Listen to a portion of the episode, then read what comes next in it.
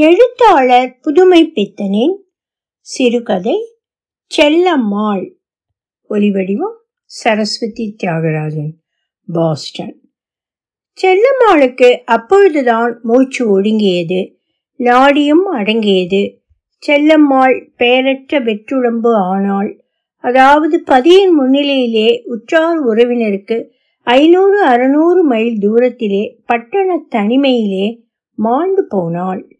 நெற்றியில் வியர்வை ஆறாக புழிந்து கொண்டிருந்த பிரம்மநாயகம் பிள்ளை கையில் இருந்த தவிட்டு முடிப்பை சற்று எட்ட வைத்துவிட்டு செல்லமாளாக இருந்த அந்த உடம்பை பார்த்து கொண்டிருந்தார்.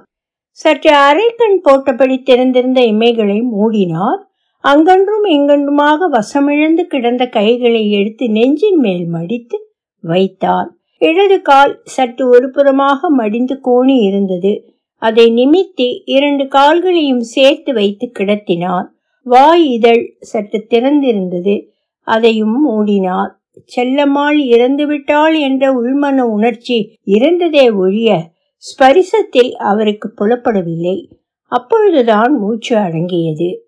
ஒரு பெரும் பழுவை இறக்கி கழுத்துக்கு ஆசுவாசம் கொடுப்பது போலவே அவரது மனசிலிருந்து பெரும் பழு இறங்கியது.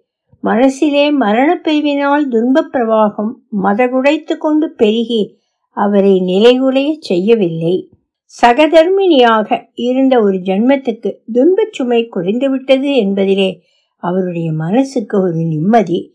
பிரம்மநாயகம் பிள்ளைக்கு மனப்பக்குவம் ஏற்பட்டுவிட்டது. சாவின் சாயையிலே அவரது மனம் நிலை குலையவில்லை அதனால் பிரம்மநாயகம் பிள்ளையை பந்தவினை அறுத்த யோகி என நினைத்துவிடக்கூடாது. அல்லது அவரது மனசுக்கு வேலி போட்டு பாதுகாத்து வளர்த்து போதி மரம் வரையில் கொண்டுவிடும் ஞான மிகுந்த சுத்தோதன பெருந்தகையல்ல அவரது பிதா. வறுமை நோய் சாக்காடு மூன்றையும் நேரில் அனுபவித்தவரே.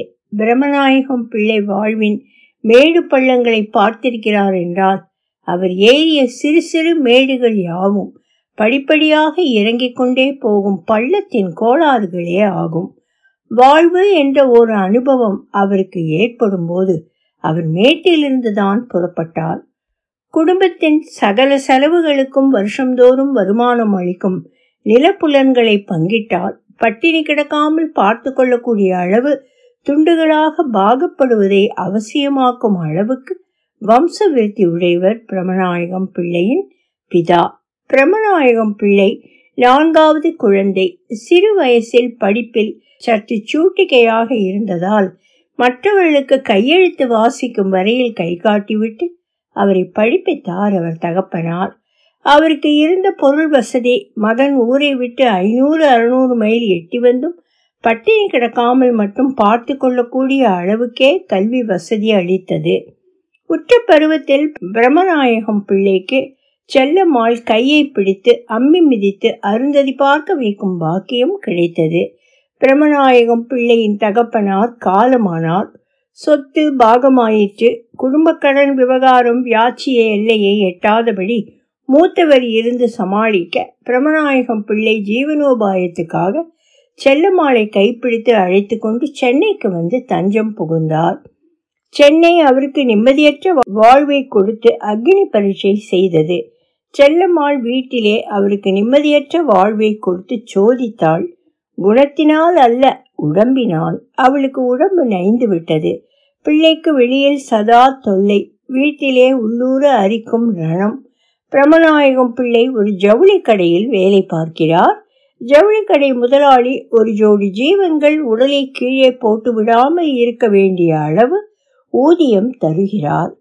செல்லம்மாளின் வியாதி அதில் பாதியை தின்று விடுவதுடன் கடன் என்ற பெயரில் வெளியிலும் படர்கிறது. பிரமநாயகம் பிள்ளைக்கு மனசில் எழும் தொல்லைகள் முதலில் ரணம் காட்டி பிறகு ஆறி மரத்து போன வலுவாகிவிட்டன. சம்பள தேதி என்று ஒன்று இல்லை தேவையான போது வாங்கிக் கொள்ள வேண்டும் என்பது சம்பிரதாயம். அதாவது தேவையை முன்கூட்டி எதிர்பார்த்து அதற்காக முதலாளியின் மனசை பக்குவமடைய செய்து பிறகு தினசரி இழைவிடாமல் கேட்டு கேட்டு வழக்கம் போல இன்றும் கிடைக்காது என்ற மன ஓய்ச்சலுடன் கேட்கும்போது நிதானத்தை குறைக்கும்படியாக அவர் கொடுத்து விடுவதை பெற்றுக்கொண்டு வீடு திரும்புவதே அவர் வேலை பார்க்கும் ஸ்தாபனத்தின் வளமுறை.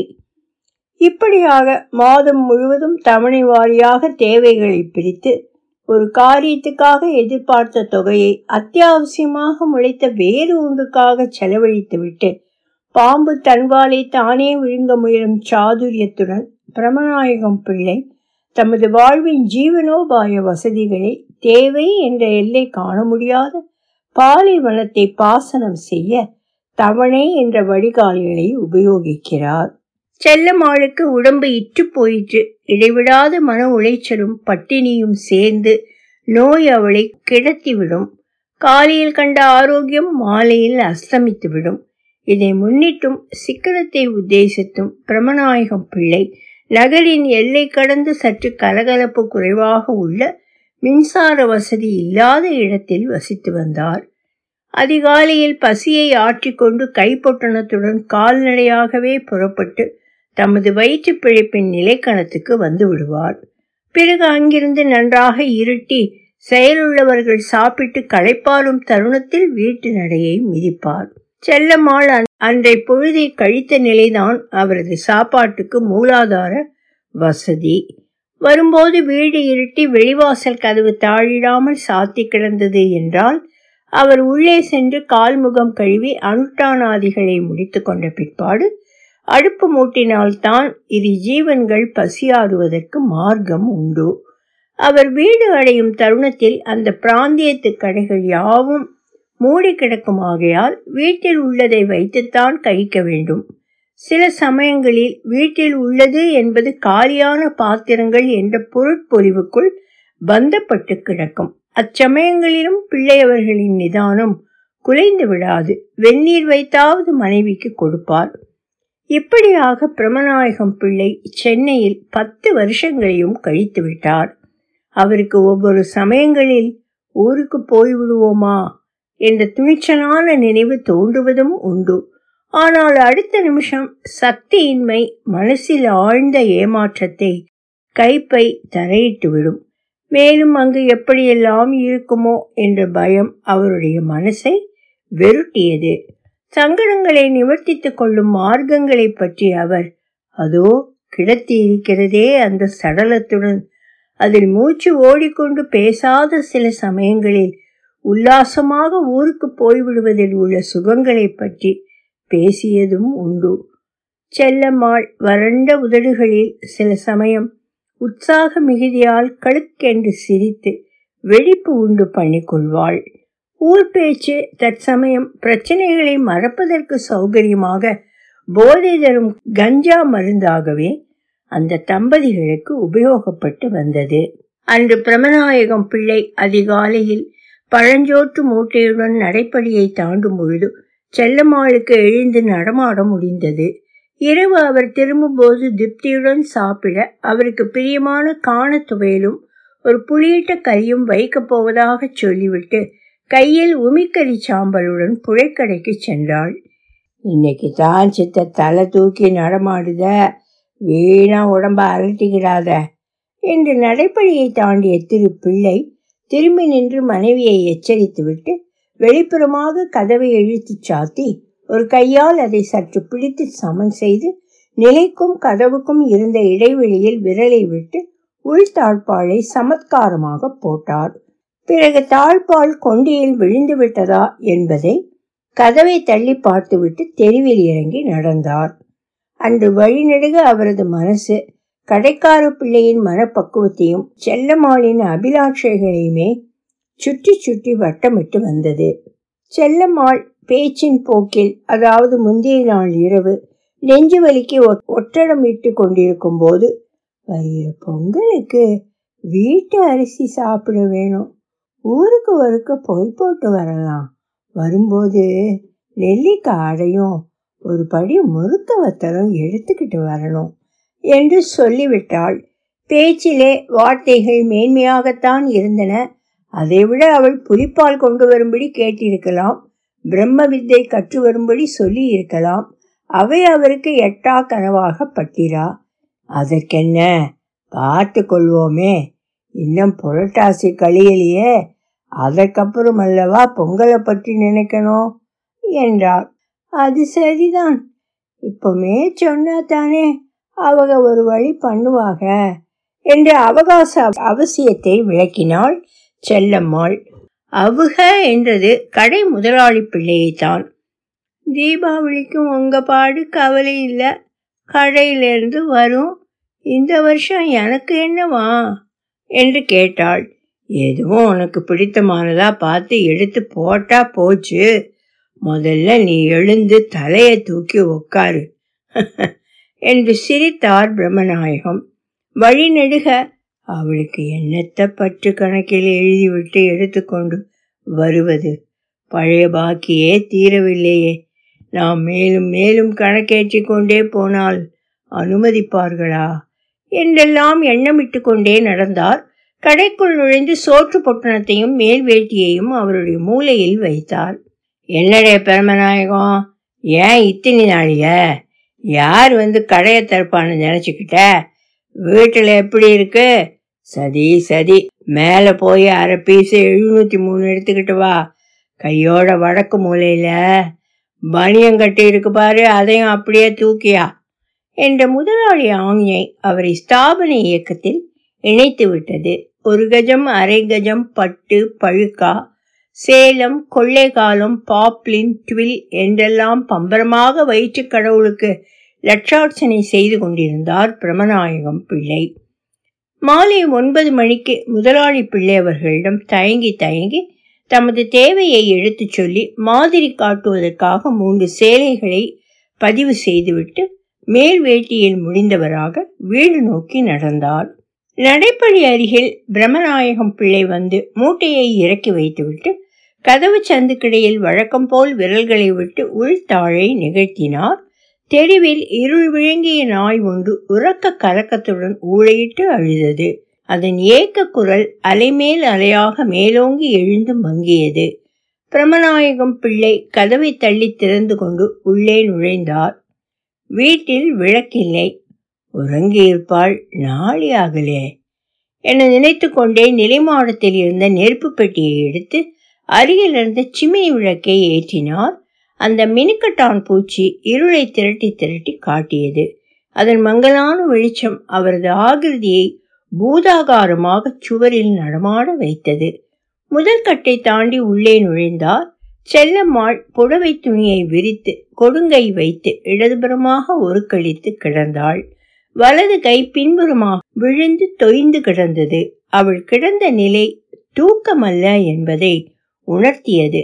பிரமநாயகம் பிள்ளை குனிந்து முகத்துக்கு நேரே விளக்கை பிடித்து பார்த்தார். கண் ஏறச் செறியிருந்தது நெஞ்சில் மட்டும் சிறிது துடிப்பு சுவாசம் மெல்லிய இழை போல் ஓடிக்கொண்டிருந்தது. நிமிர்ந்து பின்புறமாக புழைக்கடைக்கு சென்றார். போகும்போது அவரது பார்வை சமையற்கட்டில் விழுந்தது. உணவெல்லாம் தயாரித்து வரிசையாக எடுத்து அடுக்கி இருந்தது. அடுப்பில் வெந்நீர் கொதித்து கொண்டிருந்தது. சாவகாசமாக கிணற்றில் ஜலம் உண்டு கால் கைகளை சுத்தம் செய்து கொண்டார். திரும்ப உள்நுழைந்து அடுப்படியிலிருந்து அகல் விளக்கு திரியை நிமிண்டி திருத்தி ஏற்றினார். பக்கத்தில் இருந்த மாடத்திலிருந்து ஒரு சுக்கு துண்டையும் நெருப்பு பெட்டியையும் எடுத்துக்கொண்டு உள்கட்டுக்கு திரும்பி வந்தார். சுவரின் பக்கத்தில் இருந்த குத்து விளக்கை ஏற்றி வைத்துவிட்டு செல்லம்மாள் அருகில் வந்து உட்கார்ந்தார். கையும் காலும் ஜில்லிட்டிருந்தன. கற்பூர தைலத்தை உள்ளங்கையில் ஊற்றி சூடு ஏறும்படி தேய்த்துவிட்டு கமரலான அதன் நெடியை மூக்கருகில் பிடித்தார். பிரயோஜனம் இல்லை.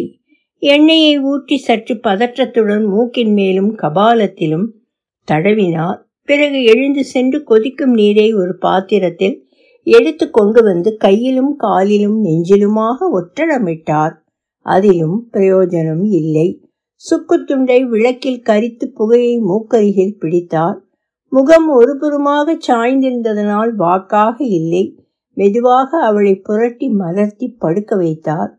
மறுபடியும் சுக்கு புகையை பிரயோகித்தார் இரண்டு முறை ஊதியதும் செல்லம்மாள் புகையை தவிர்க்க சிறிது தலையை அசைக்க ஆரம்பித்தாள். உடலையே அதிர வைக்கும் ஒரு பெரிய தும்மல் மறுபடியும் மயக்கம் மறுபடியும் புகையை ஊத முனகி சிறு குழந்தை மாதிரி அழுது கொண்டு தண்ணி என்று கேட்டாள் செல்லம்மாள்.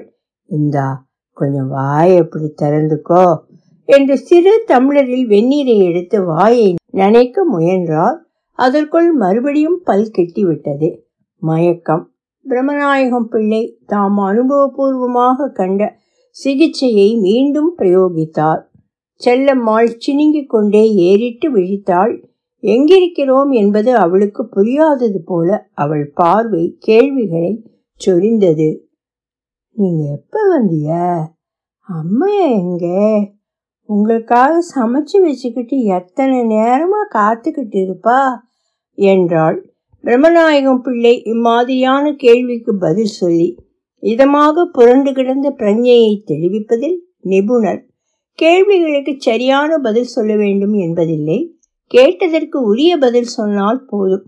திடீரென செல்லம்மாள் அவரது கையை எட்டி பிடித்து கொண்டு அம்மா அம்மா ஊருக்கு போயிடுவோம் அந்த துரோகி வந்தா பிடிச்சி கட்டி போட்டு விடுவான். துரோகி துரோகி என்று உச்ச ஸ்தாயியில் கத்தி கொண்டு போனாள். குரல் கிரீச்சிட்டது. பிரமநாயகம் பிள்ளை இடது கையால் ஒரு துணியை குளிர்ந்த ஜலத்தில் நனைத்து நெற்றியில் இட்டார் செல்லம்மாள் மறுபடியும் பிதற்ற ஆரம்பித்தாள். எதிரில் இருப்பது யார் என்பது அவளுக்கு புலப்படவில்லை.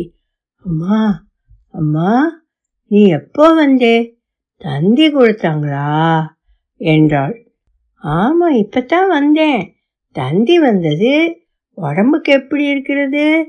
என்று பிரமநாயகம் பிள்ளை தாயாக நடித்தார் செல்லம்மாளின் தாய் இறந்து ஐந்து வருஷங்கள் ஆகின்றன. இவளுக்கு இம்மாதிரி பிதற்றல் வரும்போதெல்லாம் தாய் உயிருடன் இருப்பதாக ஒரு பிரமை தொடர்ந்து ஏற்படும். அம்மா எனக்கு கொஞ்சம் தண்ணி தா. இவங்க இப்படிதாம்மா என்னை போட்டுட்டு போட்டுட்டு கடைக்கு போயிடுதாக. எப்போ ஊருக்கு போகலாம்?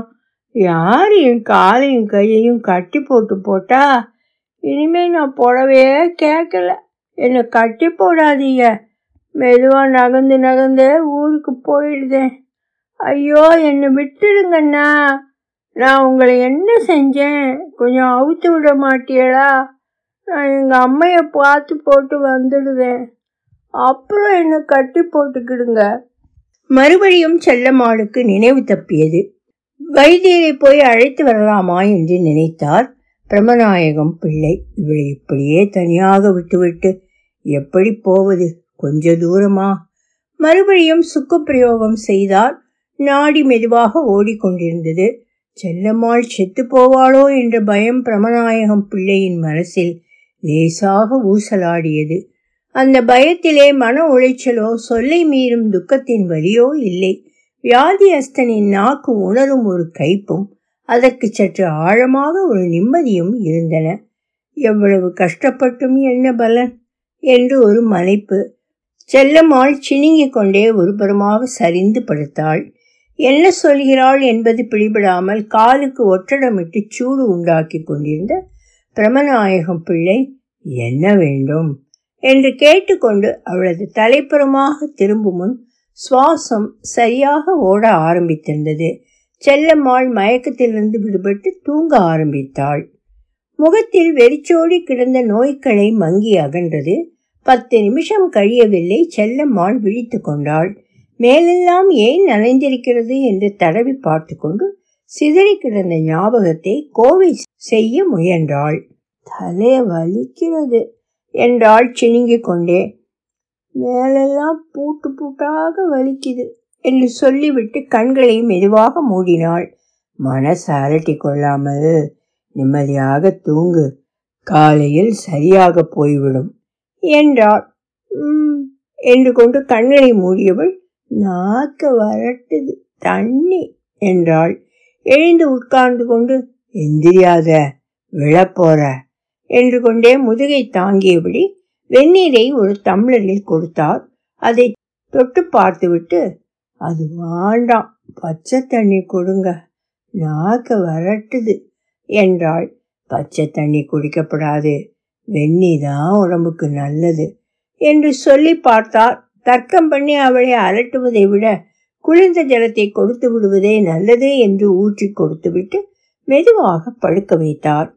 கண்ணை மூடி சில வினாடிகள் கழித்ததும் உங்களைத்தானே எப்ப வந்திய? சாப்பிட்டீங்களா என்றாள். நான் சாப்பிட்டாச்சு நீ படுத்து தூங்கு. சும்மா ஒன்ன மாத்தி ஒன்ன நினைச்சுக்காத என்றார் பிரமநாயகம் பிள்ளை. பதில் அவள் செவியில் விழுந்தது பிரஞ்ஞையில் பதியவில்லை. செல்லம் தூங்கிவிட்டாள். பிரமநாயகம் பிள்ளை கோரைப்பாயை எடுத்து வாசல் கதவு புறமாக விரித்து கொண்டு முருகா. என்ற கொட்டாவியுடன் உட்காரும் பொழுது ஒரு கோழி கூவியது. உலகம் துயில் அகன்றது. பிள்ளை அவர்களுக்கு சற்று உடம்பை சரிக்க இடம் கொடுக்கவில்லை. முழங்காலை கட்டிக்கொண்டே உட்கார்ந்து கொண்டிருந்தார். மனம் மட்டும் தொடர்பற்ற பல பழைய நிகழ்ச்சிகளை தொட்டு தொட்டு தாவி கொண்டிருந்தது. பொழுதும் புலர ஆரம்பித்தது. கரிகாய் விற்பனைக்காக தலையில் சுமடு எடுத்துச் செல்லும் பெண்கள் வர்த்தகத்தில் சற்று செயல் இருந்ததால் கைவண்டியில் காய்கறி ஏற்றி நரவாகன சவாரி செய்யும் பெண்களின் குரல் பிள்ளை அவர்களை நினைவு கோயிலிருந்து விரட்டியது. உள்ளே சென்று குனிந்து கவனித்தார். கொழுங்கையாக மடித்து கன்னத்துக்கு அண்டை கொடுத்து உதடுகள் ஒரு புறம் சுழிக்க அவள் ஆழ்ந்த நித்திரையில் இருந்தாள். எழுந்திருந்ததும் வயிற்றிற்கு ஏதாவது சுட சுட கொடுத்தால் நலம் என்று நினைத்தவராய் உள்கட்டுக்கு சென்று அடுப்பை பற்ற வைத்துவிட்டு புழக்கடைப்புறம் சென்றார். அவர் திரும்பி வந்து முருகா என்று விபூதியை நெற்றியில் இட்டு கொண்டிருக்கையில் செல்லம்மாள் விழித்து எழுந்திருந்து படுக்கையில் உட்கார்ந்து தலையை உதறி கோதி கட்டிக்கொண்டு சினுங்கிய வண்ணம் உள்ளே ஏறிட்டு பார்த்தாள். இப்போ எப்படி இருக்கு? நல்லா தூங்கின போல இருக்கே என்றார் பிரமநாயகம் பிள்ளை. மேலெல்லாம் அடிச்சு போட்டாப்புல பலகீனமாக இருக்கு. பசிக்குது. சுட சுட ஏதாவது இருந்தா தேவல என்று செல்லம்மாள் தலையை சற்று இறக்கி உச்சியை செறிந்தபடி புருவத்தை நிறுத்தி கொண்டு சொன்னாள். அடுப்பில் கருப்பட்டி காப்பி போட்டிருக்கேன். பல்ல தேய்ச்சி போட்டு சாப்பிட்டா போகுது. பல் தேய்க்க வெந்நி எடுத்து தரட்டுமா? என்றார் வெந்நி எடுத்து புறவாசலில் வச்சிருங்க. நான் போய் தேய்ச்சிக்கிடுதேன் என்றாள் செல்லம்மாள். நல்ல கதையாத்தான் இருக்கு. நேற்று கிடந்த கிடப்ப மறந்து போனியா? நடமாடப்படாது. உங்களுக்கு தான் என்ன? வர வர அசிங்கம் கிசிங்கம் இல்லாமல் போகுது என்று சொல்லிக்கொண்டே சுருட்டி வாரி கட்டி கொண்டு எழுந்தாள். கால் தள்ளாடியது மூசு மூசென்று இறைத்து கொண்டு சுவரில் கைகளை ஊண்டி கொண்டாள் பிரமநாயக பிள்ளை சட்டென்று பாய்ந்து அவளது தோள்பட்டையை பிடித்து கொண்டார் பையன் என்ன புறவாசலுக்கு கொண்டு விட்டுருங்க பல்ல தேய்க்கட்டும் நிற்க முடியல என்றாள். அவளுடைய விதண்டாவாதத்துக்கு போக்கு கொடுத்து கைத்தாங்களாக புழக்கடையில் கொண்டு போய் அவளை உட்கார வைத்தார் பல்லை தேய்த்து விட்டு அப்பாடா அம்மாடா என்ற அங்கலாய்ப்புகளுடன் செல்லம்மாள் மீண்டும் படுக்கையில் வந்து படுப்பதற்குள் உடல் தளர்ந்து விட்டது. படுத்தவுடன் தளர்ச்சியாக கண்களை மூடினாள். பிள்ளை அவர்கள் காப்பி எடுத்து வந்து ஆற்றி கொண்டு பதமாய் இருக்கு. குடி ஆறி போச்சுன்னு சொல்லாத. என்றார். அதற்கு அவளால் பதில் சொல்ல முடியவில்லை. கையமர்த்தினாள். சில நிமிஷங்கள் கழித்து மெதுவாக கண்களை திறந்தாள். சிரமத்துடன் கைகளை ஊன்றிக்கொண்டு எழுந்து உட்கார்ந்தாள். தமிழில் இந்த காப்பியை தொட்டு பார்த்துவிட்டு சூழே இல்லையே. அடுப்பில் கங்கு கிடக்கா? கொஞ்சம் வச்சு எடுத்து வாருங்க என்றாள். அதை அப்படியே வச்சு வேற சூடாக இருக்கு தாரேன். என்று வேறு ஒரு பாத்திரத்தில் இன்னும் கொஞ்சம் எடுத்து வந்து தந்தார்.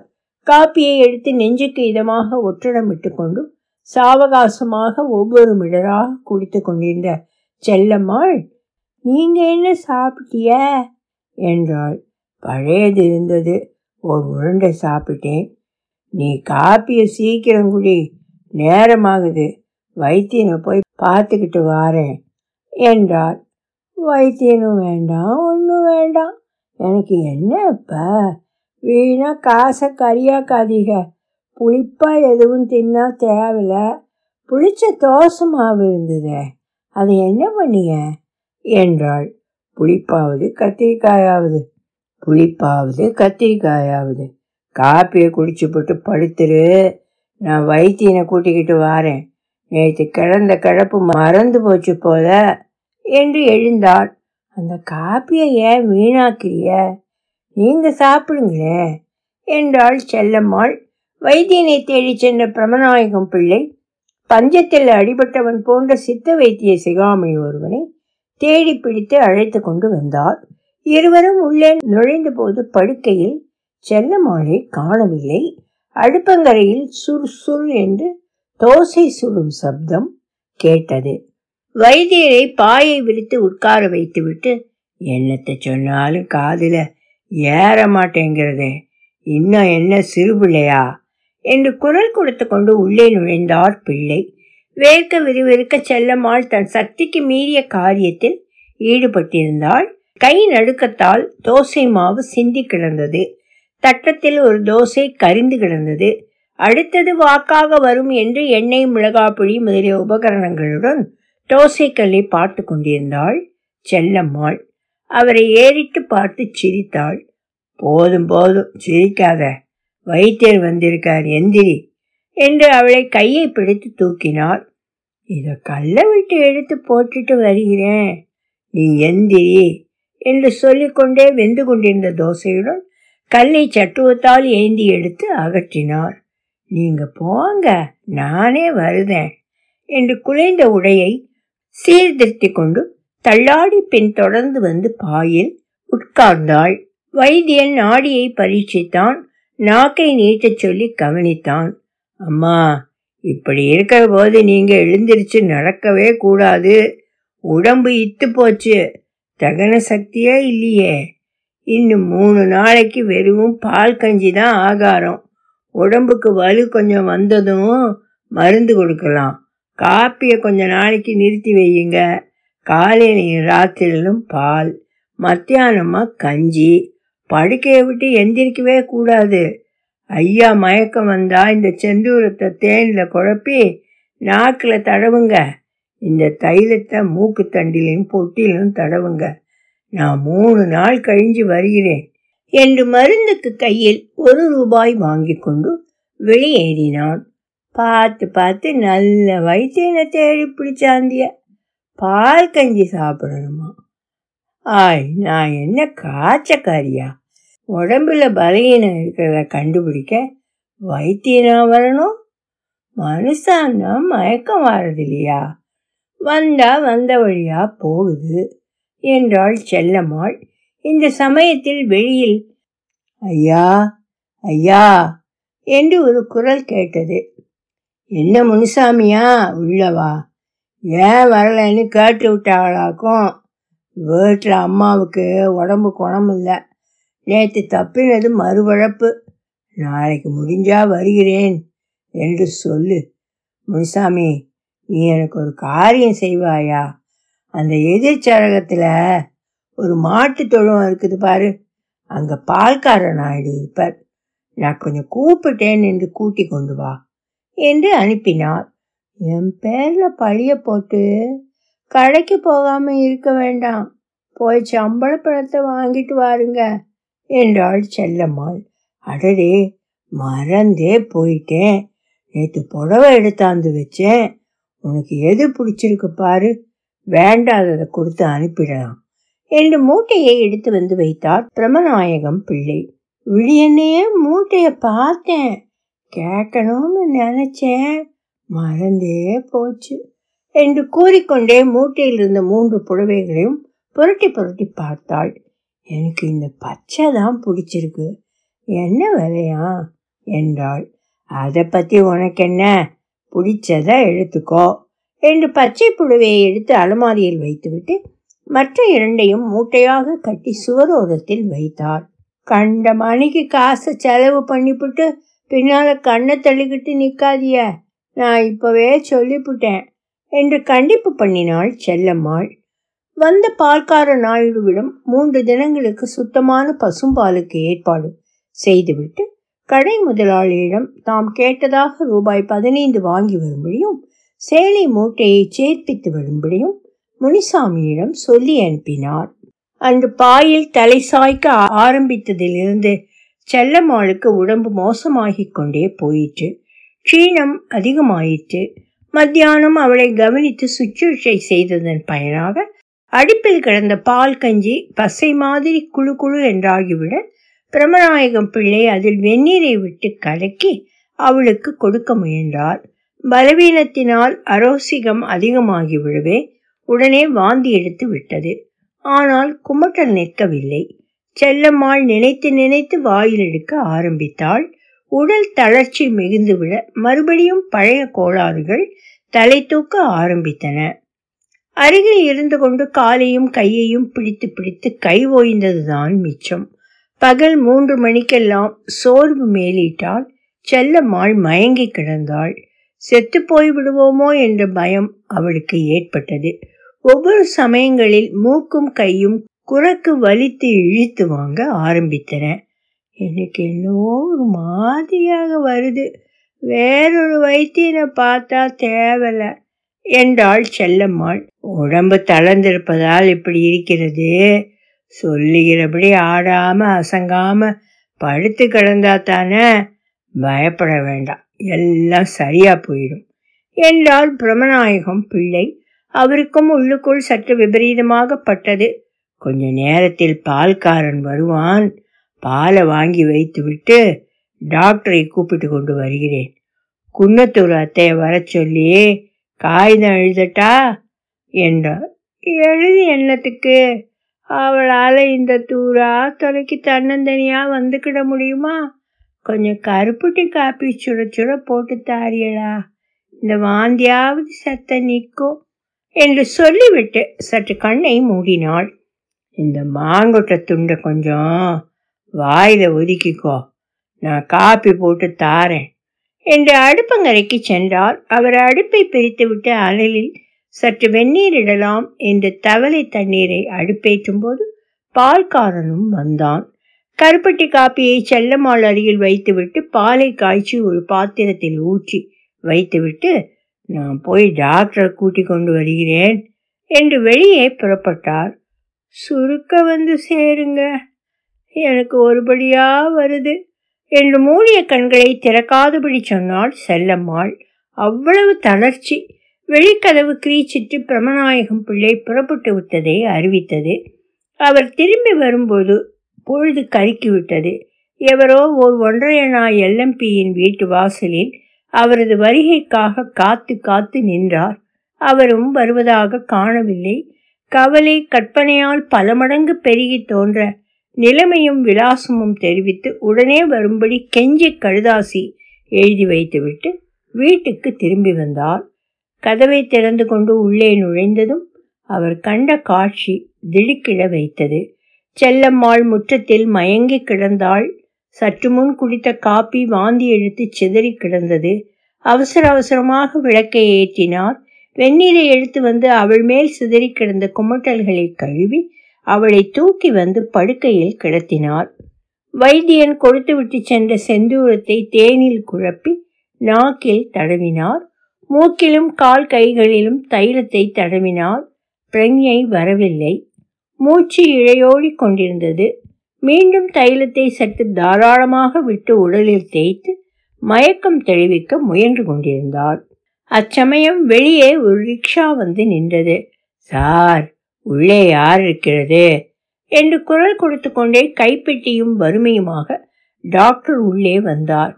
நல்ல சமயத்தில் வந்தீர்கள் ஐயா என்று சொல்லிக்கொண்டே அவரை வரவேற்றார் பிரமநாயகம் பிள்ளை. இப்போ என்ன?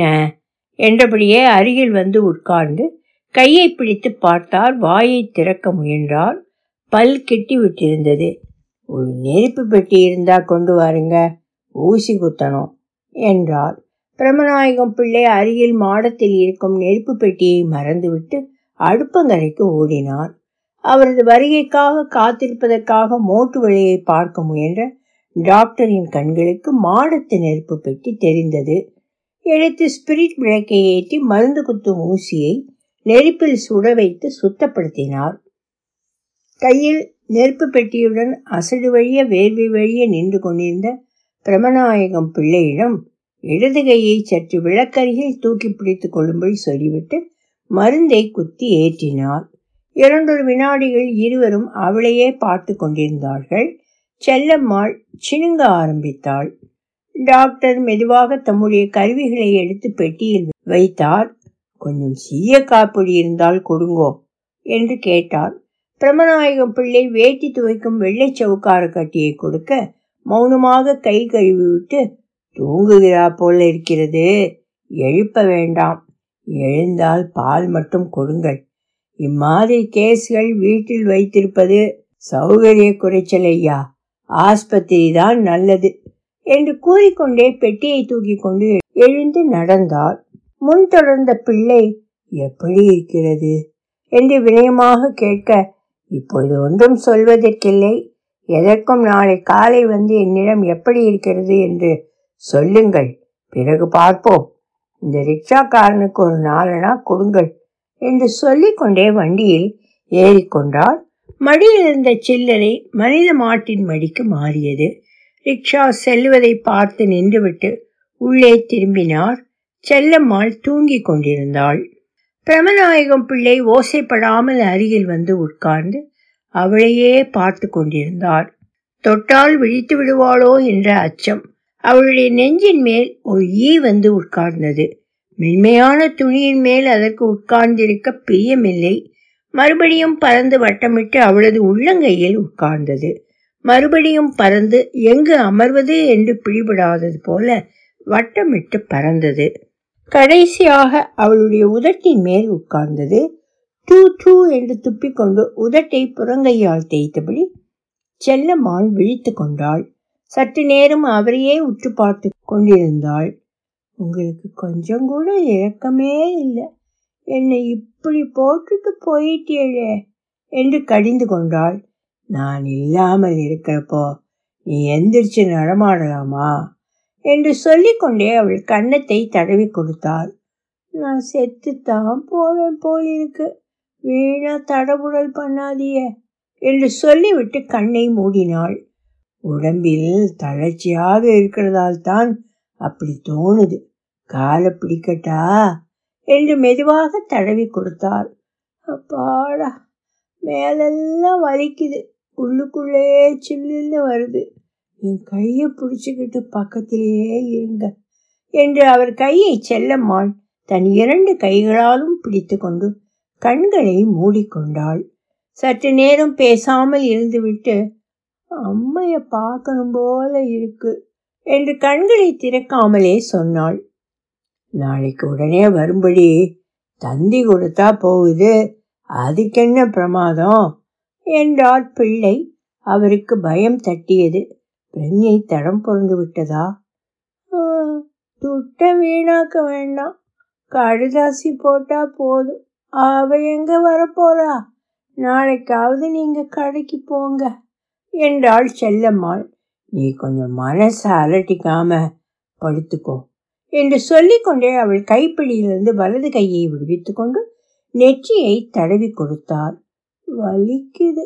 தாகமா இருக்கு. கொஞ்சம் வெந்நி என்றாள். வெந்நி வயத்தை பெறட்டும் இப்பந்தானே வாந்தி எடுத்தது என்றாள். மெதுவாக அவள் கைகள் ரெண்டையும் பிடித்து கொண்டு முகத்தையே பார்த்து கொண்டிருந்தாள். செல்லம்மாளுக்கு காலையில் இருந்த முகப்பொலிவு மங்கிவிட்டது. உதடுகள் சற்று நீளம் பாரித்து விட்டன.